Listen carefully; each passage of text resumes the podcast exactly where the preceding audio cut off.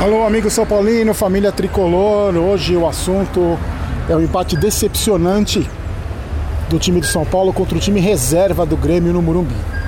Sejam bem-vindos a mais um podcast Voz Tricolor. É, meu amigo São Paulino, minha amiga São Paulina, o São Paulo enfrentou o Grêmio reserva no Murumbi no sábado à tarde com a temperatura de mais de 31 graus o calor da Zâmbia, com público de quase 47 mil pessoas, 46.997 pessoas. Todas elas saíram decepcionadas no Murumbi, inclusive eu, porque mais uma vez a gente lota o estádio, mais uma vez a gente empurra um time decepcionante.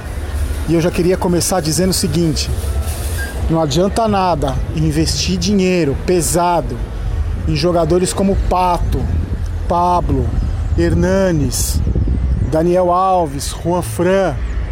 Se quando a gente precisa desses jogadores, eles estão no departamento médico, porque o SUS, o SUS, que é o departamento médico do São Paulo, não recupera ninguém. Tem jogador que se lesiona como o Pablo, uma lesão no tornozelo que segundo os médicos do SUS do São Paulo se recuperaria em três semanas. Ele vai para sete semanas sem voltar a jogar. O pato que leva uma pancada na perna e depois começa a ter dor no nervo ciático. E esses incompetentes do departamento médico não conseguem resolver o problema. O Toró não consegue resolver o problema. Hernanes não consegue resolver o problema.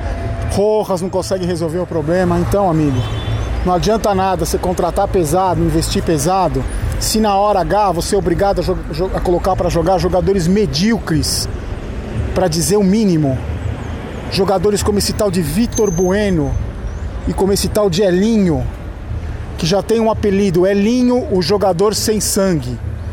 Não adianta você precisar de jogadores decisivos, de um elenco forte, que na hora da, se na hora da decisão você tem que colocar o Vitor Bueno de centroavante, como o seu Cuca teve a infelicidade de fazer na partida contra o Grêmio.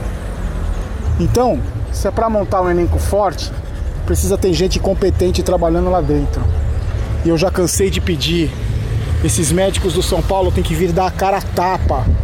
Tem que vir explicar por que jogador, tanto jogador lesionado. Não adianta mais dar desculpa da Florida Cup. A Florida Cup aconteceu em janeiro. Um monte de jogador não disputou a Florida Cup e está se arrebentando por causa do preparo físico ridículo. O Flamengo disputou a Florida Cup, foi campeão e está disputando três competições e não tem jogador machucado como a gente tem. Por que, que esses caras não vêm dar cara a tapa? Por que, que não vem mostrar a cara, explicar pro torcedor São Paulino? Tanto jogador machucado, tanta incompetência na hora de recuperar jogador. É isso, meus amigos São Paulinos. Infelizmente, o São Paulo se sabota.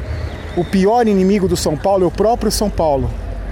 E hoje, o pior inimigo do São Paulo se chama Departamento Médico do São Paulo, junto com o Departamento Físico do São Paulo, que não consegue colocar em forma um jogador de 20 e poucos anos como Lisieiro.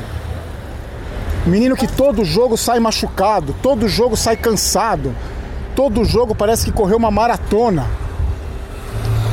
Como que um menino de 20 e poucos anos não consegue entrar em forma? Como que o um menino no auge da vitalidade está sempre morto, está sempre acabado em campo, não consegue terminar uma partida?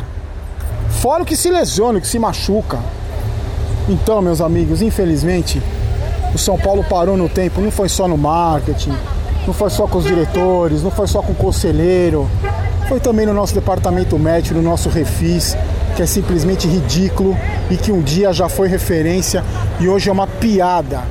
Hoje o departamento médico do São Paulo é uma piada, o departamento físico é uma piada e provavelmente o Campeonato Brasileiro vai nos custar por parte da incompetência desses profissionais.